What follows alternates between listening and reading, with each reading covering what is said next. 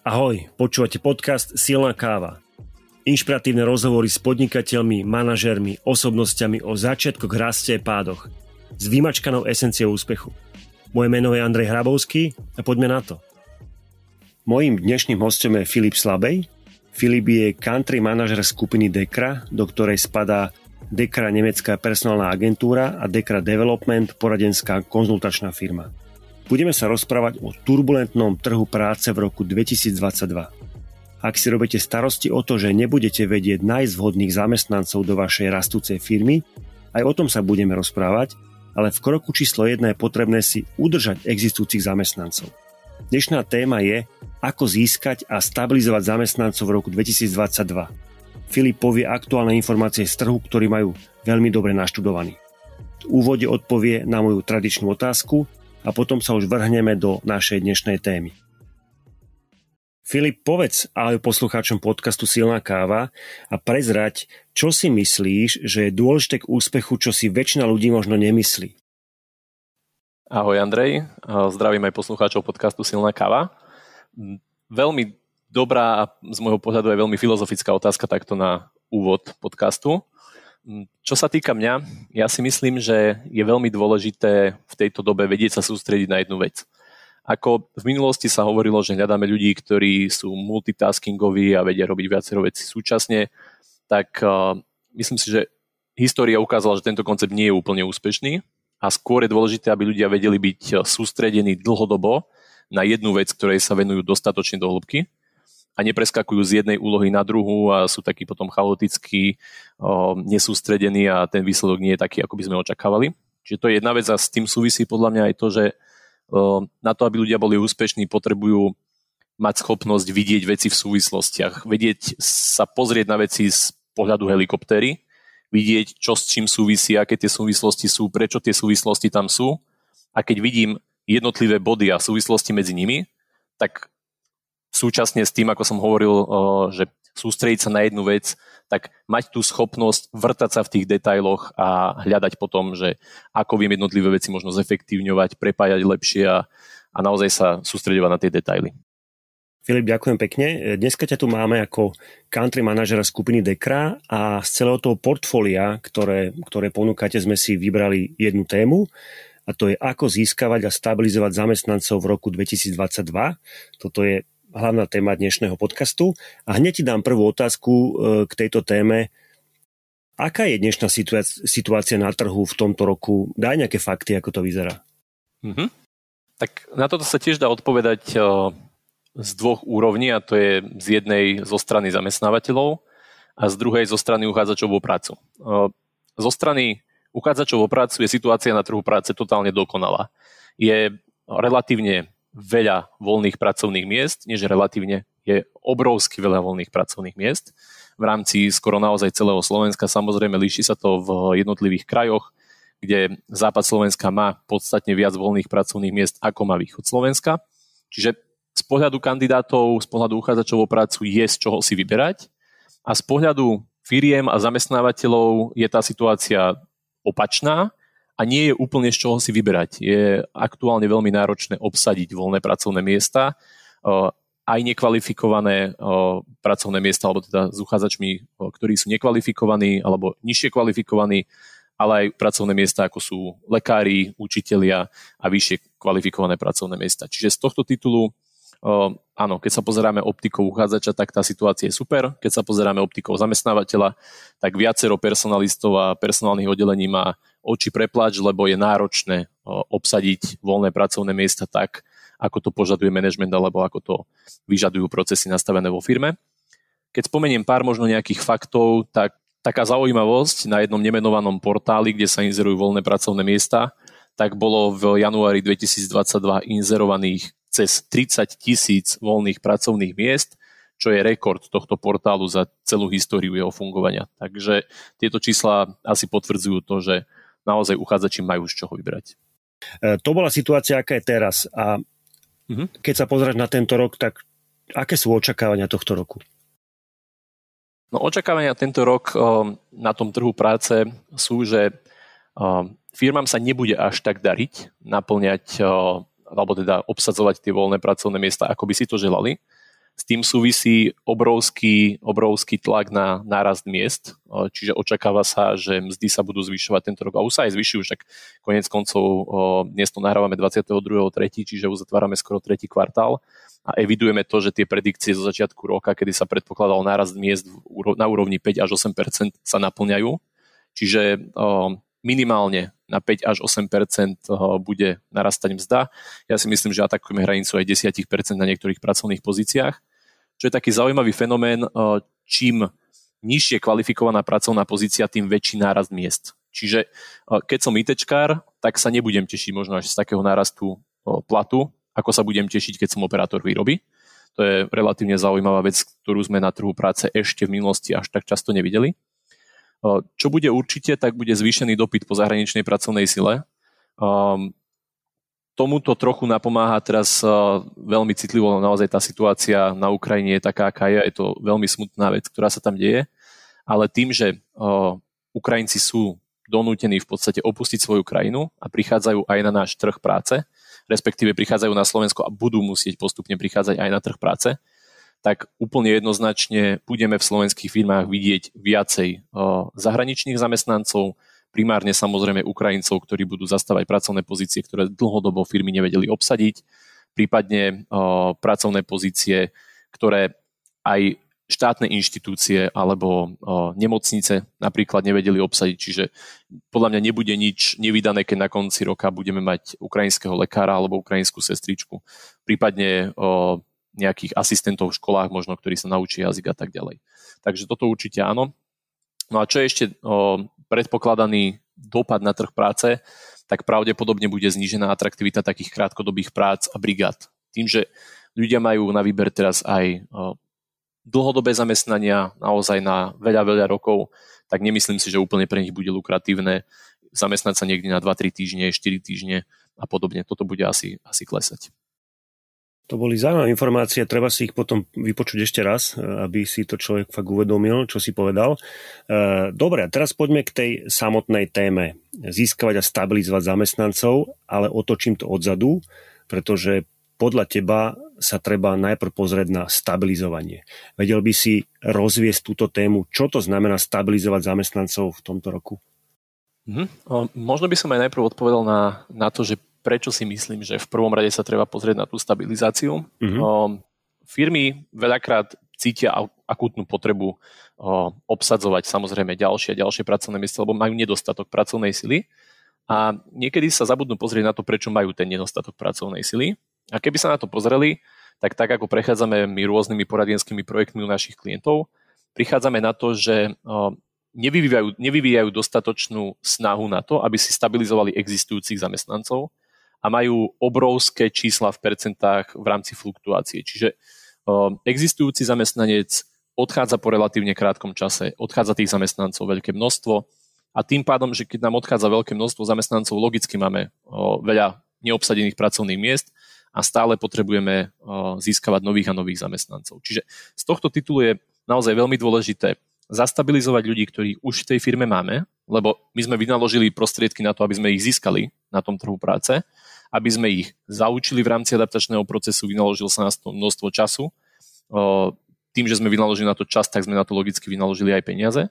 A zrazu ako keby niektorým firmám prestávalo záležať na tom, že čo bude ďalej. A teda keď zamestnanci odchádzajú, tak berú to ako takú realitu, áno, odchádzajú, však oni budú odchádzať kedykoľvek a nesnažia sa zastabilizovať naozaj ten existujúci kmen zamestnancov. Čiže z tohto titulu je to dôležité a teraz, že čo tie firmy by teoreticky mali robiť preto, aby týchto ľudí zamestnali, to je strašne široká téma, naozaj nechcem zachádzať do nejakej hĺbky, ale v prvom rade je, alebo to najdôležitejšie, čo je, tak prvý vedúci zamestnanca by mal toho zamestnanca poznať. Mal by vedieť, aké má ten zamestnanec ciele, aké má záujmy, aké má potreby, aké má hodnoty, aké očakáva pracovné prostredie a malo by s týmto pracovať. Firma by sa mala vedieť do istej, do istej miery prispôsobiť formou pracovného prostredia, formou pracovných činností zamestnancom, ktorých má a prerozdielovať možno aj typ práce pre zamestnancov, ktorým ten typ práce vyhovuje, ktorí to zvládajú, ktorých to motivuje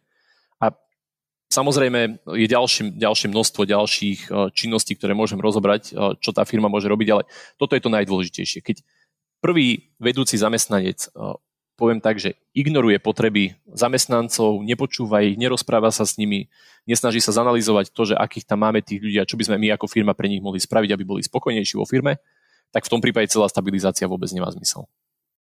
Filip, ďakujem pekne. Vedel by si povedať nejaké konkrétne kroky 1, 2, 3, ktoré firma potrebuje urobiť, aby si stabilizovala zamestnancov? Určite áno. Za mňa, tak ako som povedal, je dôležitá tá komunikácia vedúci zamestnanec versus zamestnanci, na to, aby tí vedúci zamestnanci boli k tomuto nejakým spôsobom smerovaní, tak v prvom rade firma by to mala deklarovať ten záujem, že áno, chceme vedieť názory našich zamestnancov, pýtajme sa, rozprávajme sa a nie všetci manažeri majú ten, tú zručnosť v sebe, čiže niekedy ich to treba naučiť, tak čo sa nám osvedčilo a u klientov sa osvedčilo, keď nastavili systematické vzdelávanie tej prvej manažerskej línie, zamerané na tú komunikáciu na, na také bežné pýtanie sa, bežný záujem a bežný rozhovor a identifikovanie tých potrieb tých zamestnancov. Čiže to je taká, taká prvá vec, ktorú môžu relatívne jednoducho firmy spraviť, naučiť svojich manažerov, líniových, rozprávať sa so zamestnancami, pýtať sa ich, sumarizovať dáta a potom s tým samozrejme niečo robiť. S tým súvisí uh, aj systematický pravidelný prieskum spokojnosti, čo sa osvedčilo u množstva, množstva klientov a na druhú stranu u veľa klientov sa to neosvedčilo a ja viem povedať aj prečo sa to u jedných usvedčilo a u iných sa to neosvedčilo. Lebo keď my ako firma spravíme prieskum spokojnosti zamestnancov, získame nejaké dáta a s tými dátami nič ďalej nerobíme, tak uh, asi si vieme obidvaja odpovedať na to, akú motiváciu budú mať tí zamestnanci odpovedať nám pri ďalšom prieskume zamestnancov alebo prieskume spokojnosti zamestnancov. Asi žiadnu, lebo nevideli tú pridanú hodnotu toho prvého prieskumu. Na druhú stranu, keď firmy k tomu pristúpia naozaj že systematicky, a realizujú pravidelné prieskumy spokojnosti zamestnancov a identifikujú nejaké slabiny, ktoré by naozaj vedeli eliminovať a začnú aktívne pracovať na eliminácii týchto negatívnych zistení, ktoré im vyšli z tých prieskumov, tak tí zamestnanci zrazu vidia tú pridanú hodnotu toho prieskumu. Vidia, že povedal som, že vadí mi tento červený koberec, keď to odľahčím a firma ho vymenila za zelený a som zrazu spokojný, tak na budúce, keď sa ma firma bude pýtať, tak im poviem, že mi vadí tá biela stena a viem, že bude sivá o 2-3 dní. Hej? Čiže toto je veľmi dôležité, aby tie firmy neurobili len ten prvý krok, ale urobili aj tie ďalšie kroky, ktoré s tým súvisia. To súvisí samozrejme aj s tou komunikáciou líniových manažerov. Keď línioví manažeri vidia dlhodobo nejakú nespokojnosť vo svojom týme, ich úlohou je posúvať to vyššie, na vyššie manažerské línie a hľadať riešenia. Neznamená, že všetky problémy zamestnancov vieme vyriešiť. Samozrejme, niektoré problémy zamestnancov sa dajú zakategorizovať do kategórie možno, že takých výmyslov alebo takých vecí, že bolo by krásne, keby sme to tu mali, ale nie je to to, na čom to stojí a padá. Ale je veľa naozaj potom systémových vecí, ktoré sa dajú zmeniť, ktoré sa dajú nastaviť. A keď firma má tie dáta a chce s nimi pracovať, tak vo veľa prípadoch tieto veci vie eliminovať. A tým pádom samozrejme stabilizuje ten tým a ľudia neodchádzajú preč a šetrí tým peniaze vo finále. A teraz poďme do toho náboru. Stabilizovali sme zamestnancov, neodchádzajú nám a chceme prijať nejakých nových. Čo sú také kľúčové body a dôležité body náboru v roku 2022? V prvom rade je dôležité si uvedomiť to, že ten nábor v roku 2022 vyzerá diametrálne odlišne, ako vyzeral už aj pred tromi, štyroma rokmi. Je veľmi dôležité pozerať sa na reálne čísla a štatistiky aj v rámci personalistiky a personálnej práce. A teda, že aké čísla a štatistiky by sme v rámci personalistiky mohli sledovať, aby sme ten nábor vedeli zefektívniť, tak prvá základná otázka, na ktorú by si mali vedieť odpovedať zamestnanci minimálne personálneho oddelenia v každej firme je to, že odkiaľ nám prichádzajú kandidáti, ktorých sme schopní zmeniť na zamestnancov. Na toto musí odpovedať každý jeden personalista v každej jednej firme, ktorá má otvorené nejaké voľné pracovné pozície. Mal by mať tieto dáta k dispozícii a mal by ich vedieť vyhodnotiť. Teraz asi by bola logická otázka, že prečo? Keď sa pozrieme na tie možnosti, akými vieme hľadať tých zamestnancov, tak ich relatívne veľa na tom trhu. Automaticky firmám napadne inzercia na pracovných portáloch firmám napadne možno inzercia na sociálnych sieťach, firmám napadne inzercia v nejakých tlačových, eh, tlačených médiách, nejakých eh, inzertných novinách a podobne. A teraz keď si povieme, že chceme naplánovať budžety a chceme naplánovať rozpočty na to, že ideme teda získavať nových ľudí a ideme dať x tisíc eur do pracovných portálov, x tisíc eur do sociálnych sietí a x tisíc eur do tlačených médií, tak asi nebude úplne správne urobiť rovnaký rozpočet na všetky tieto tri metódy. My by sme mali vedieť, ktorá z týchto metód nám historicky fungovala najlepšie, ktorá nám fungovala menej a ktorá nám možno vôbec nefungovala a z tohto pohľadu potom prerozdielovať aj tie finančné prostriedky. Len takto môžeme byť na úrovni uh, tých financií efektívni a konec koncov aj na úrovni uh, toho, ako dokážeme efektívne obsadzovať tie voľné pracovné miesta, lebo naozaj nemá zmysel niektorých pracovných pozícií, na niektorých pracovných pozíciách inzerovať v tlačených médiách, naproti tomu na niektorých pracovných pozíciách absolútne nemá zmysel inzerovať na pracovných portáloch. Toto keď personálne oddelenie alebo firma nevie zodpovedať, tak automaticky vieme, že majú problém. Vieme, že to nemajú nastavené dobre a vieme, že sa musia vrátiť späť, zanalizovať si dáta a až potom rozbehnúť tie náborové procesy. Čiže toto je taká základná vec, ktorú by každá firma mala vedieť zodpovedať. A vedel by si povedať aj nejaký príklad, že e, ktorým, ktorým typom pozícií, ktoré sa hľadajú, tak nemá zmysel inzerovať napríklad na pracovných portáloch? Štatisticky, ako aj my si vedieme tie, o, tie štatistiky, tak čím jednoduchšiu pracovnú pozíciu obsadzujem a čím viac v regióne, kde je vyššia nezamestnanosť, o to menej sa mi oplatí inzerovať na internete, to znamená inzerovať na pracovnom portáli a inzerovať na sociálnej sieti. O to viac sa mi oplatí inzerovať v inzertných novinách, letakové kampane, konzultanti priamo na mieste s nejakým spolupráci so starostami a podobne. Čiže tu platí, platí to pravidlo, že naozaj čím viac, čím vyššia nezamestnanosť je v regióne, tým viac asi sa odkláňame od tých, od tých internetových zdrojov kandidátov a, a prechádzame k tomu offline. Na druhú stranu, čím kvalifikovanejšie pracovné miesto, čím viac v regióne s nižšou nezamestnanosťou, o to viacej sa na ten internet oplatí. Ale to je veľmi zjednodušené tvrdenie, ktoré som práve teraz povedala. Chcelo by to takú hlbšiu analýzu, ale vo všeobecnosti e, toto je taká prvá rada, ktorú tým personalistom alebo ľuďom, ktorí majú na starosti obsadzovanie voľných pracovných pozícií, viem dať. Mm, máš ešte nejakú takú radu, ktorú by si chcel keby ukončiť túto sekciu náboru a povedať fakt, na čo si musia dávať e, mimoriadný pozor pri nábore v tomto roku, keďže na tom trhu bude naozaj veľa pracovných miest a, a bude veľký výber. Teda, takto, budú si kandidáti môcť vyberať, tak som to myslel. Mm-hmm. Chápem. Uh, no, v prvom rade je dôležité si uvedomiť, že uh, my ako firma sa potrebujeme odlíšiť, vyslovene konkurenčne odlíšiť od tých ďalších firiem, ktoré vieme, že budú obsazovať pracovné pozície a veľakrát veľmi obdobné pracovné pozície. No, ja veľmi rád používam ako príklad pozíciu operátora výroby. Konec koncov, pozícia operátora výroby je veľakrát úplne rovnaká vo firme automotív ako v neautomotív firme. Tie firmy môžu sídliť v jednom priemyselnom parku, sídlia vedľa seba a teraz ja ako operátor výroby, ako si mám vybrať, že kam pôjdem?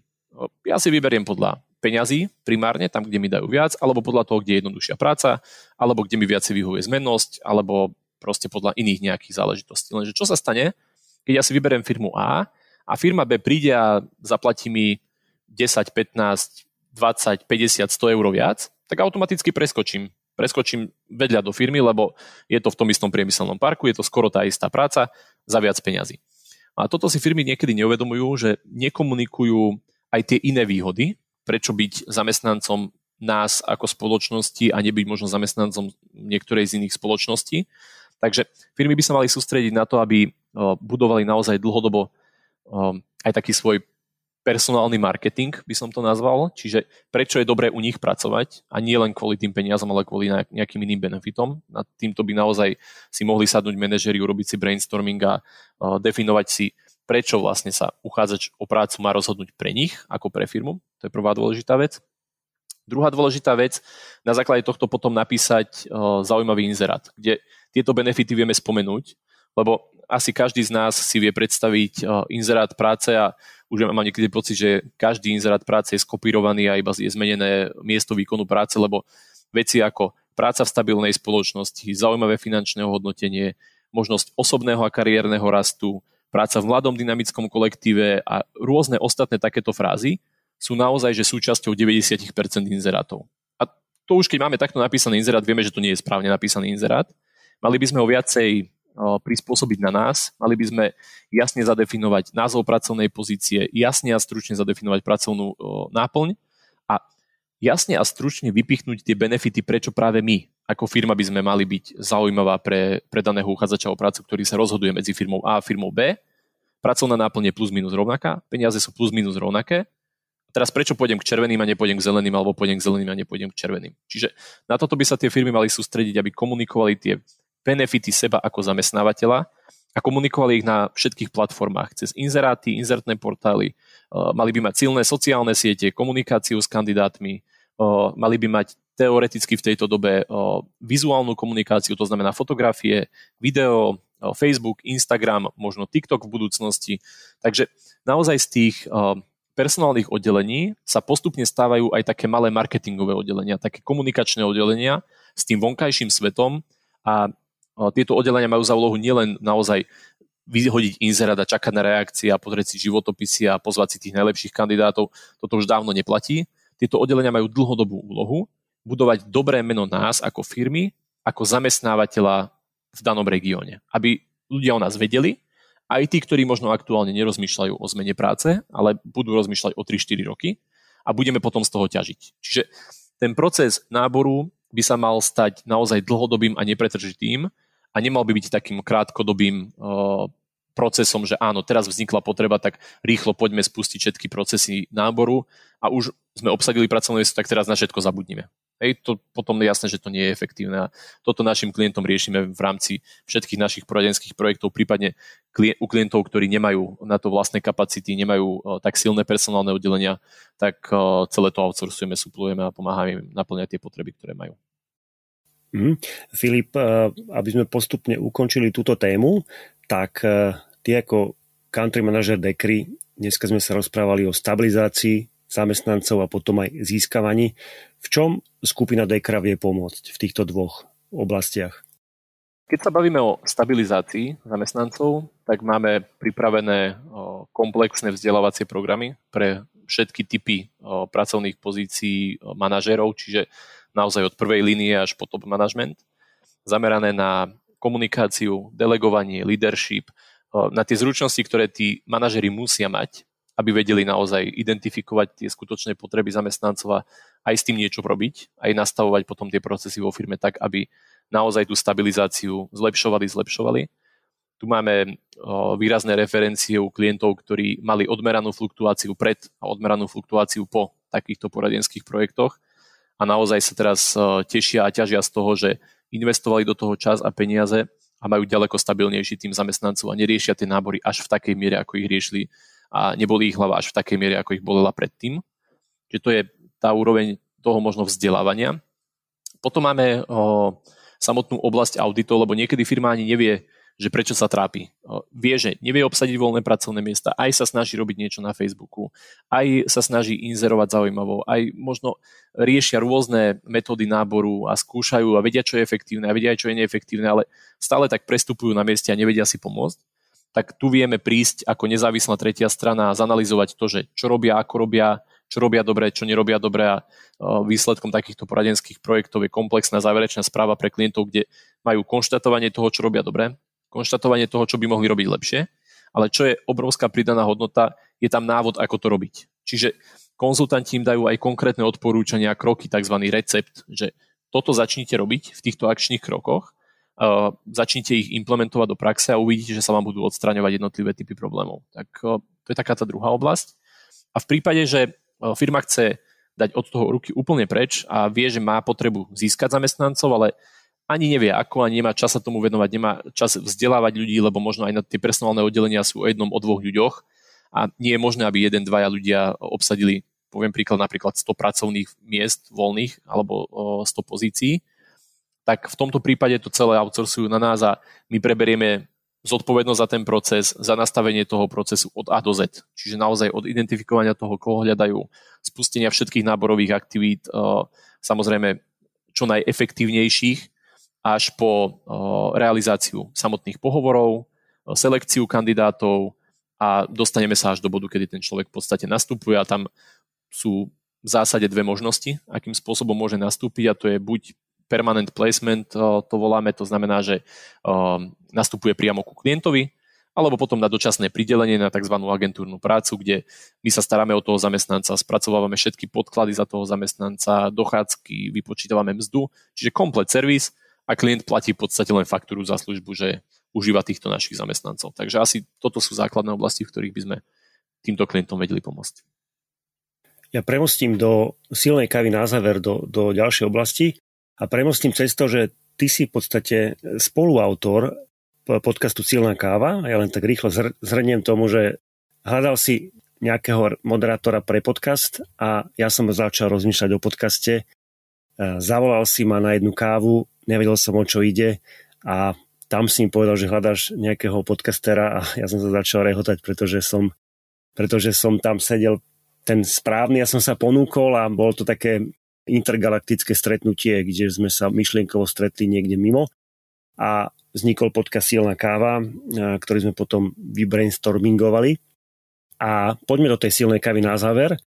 Budeme už trošku taký rýchli, aby sme toho poslucháča nenechali dlho sedieť na parkovisku v aute. Jednoznačne. Tak poďme do prvej otázky. Na čom teraz pracuješ? Čo ti doslova nedáva večer zaspať?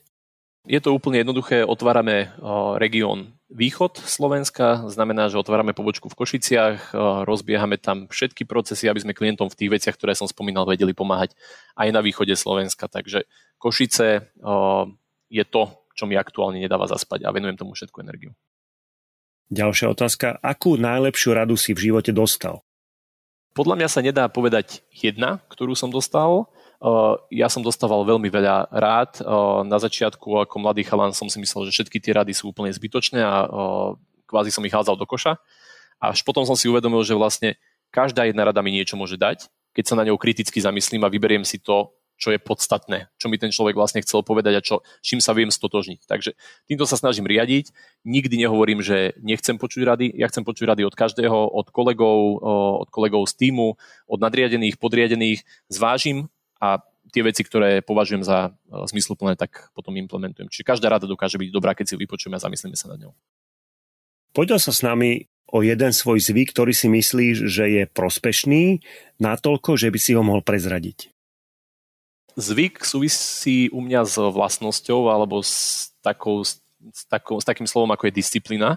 Že z môjho pohľadu je veľmi dôležité byť disciplinovaný v triviálnych veciach. Ja mám napríklad uh, zvyk, že neodídem z bytu nikdy, bez toho, aby som si popravil ráno postel a e, začal s niečím, že áno, z toho checklistu som si už odškrtol, že mám svoju prvú povinnosť za sebou a naozaj e, môžem sa akokoľvek ponáhľať, môžem byť akokoľvek unavený, túto činnosť vždy spravím a prenášam to potom do všetkých ostatných vecí. Podľa mňa treba byť disciplinovaný, treba, keď niečo sľubím, dodržiavať tie veci a potom sa môže dostaviť aj, aj úspech samotný. Daj jednu internetovú pomôcku alebo zdroj. Internetová pomôcka Trello je to nástroj na projektové riadenie, na taký task management.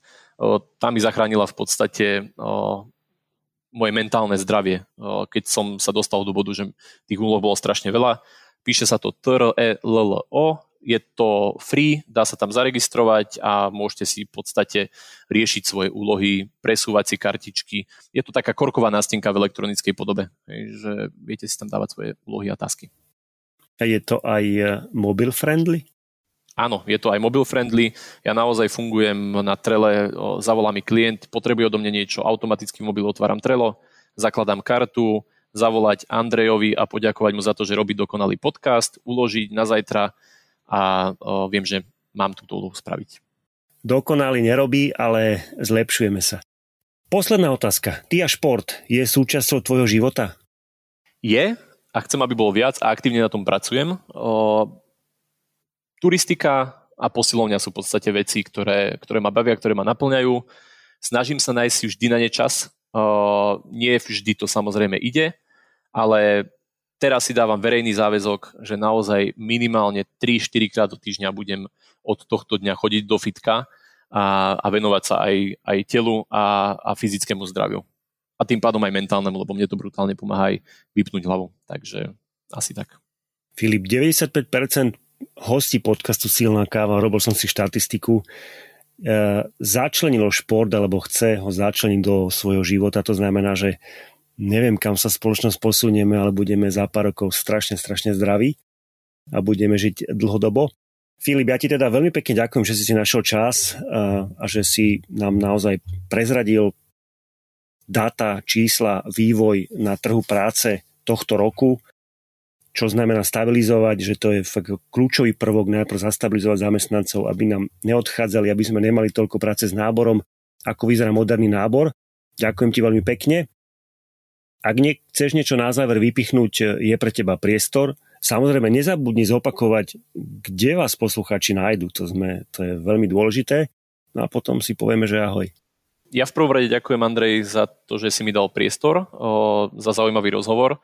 A nie len za tento, ale za všetky, ktoré si urobil v rámci podcastu Silná káva, lebo ja sa snažím tie diely počúvať jeden za druhým a jeden je zaujímavejší ako druhý. Takže naozaj klobúk dole pred tým, akú robotu robíš. Ja ti za to veľmi pekne ďakujem. A v rámci tejto témy by som vypichol to, že držím všetkým zamestnávateľom palce, aby našli tých uchádzačov o prácu, ktorých hľadajú a všetkým uchádzačom o prácu, aby našli tú prácu, ktorú hľadajú. A nezabudni zopakovať, kde vás poslucháči nájdu. A nájdu nás na www.dekra.sk. Super, to je už koniec, Filip, tak ti ďakujem veľmi pekne a maj sa krásne, ahoj. Ďakujem veľmi pekne, všetko dobré, príjemný deň. A sme v závere dnešnej epizódy. Mojím hostom bol Filip Slabej, country manažer skupiny Dekra. Hlavný headline podcastu bol Ako získať a stabilizovať zamestnancov v roku 2022. Filip preplnil obsah aj aktuálnymi faktami z mimoriadne turbulentného pracovného trhu, doplnil aj odporúčania, čo funguje a čo nefunguje v procese získavania nových zamestnancov. Milí poslucháči, nezabudnite, že vypočuť epizódu, ale aj prečítať si poznámky z nej môžete aj na našom webe silnakava.sk po zadaní mena nášho dnešného hostia Filip Slabej do vyhľadávača alebo zadaní čísla dnešnej epizódy 59. A mám pre vás záverečný call to action. Prihláste sa k odberu extra obsahu silnej kávy a získajte šancu vyhrať zaujímavú cenu. Každý týždeň vyžrebujeme jedného z vás a odmena stojí naozaj za to. Viac sa dozviete na webe silnakava.sk alebo kliknite na link vo vašej podcastovej platforme. Link sa volá Prihláste sa k odberu extra obsahu silnej kávy. Podcast Silná káva vám prinášame v spolupráci s hlavným partnerom a tým je Dekra Development trikrát do týždňa. V pondelok, v stredu a v piatok. Ahoj a do počutia pri ďalšej epizóde.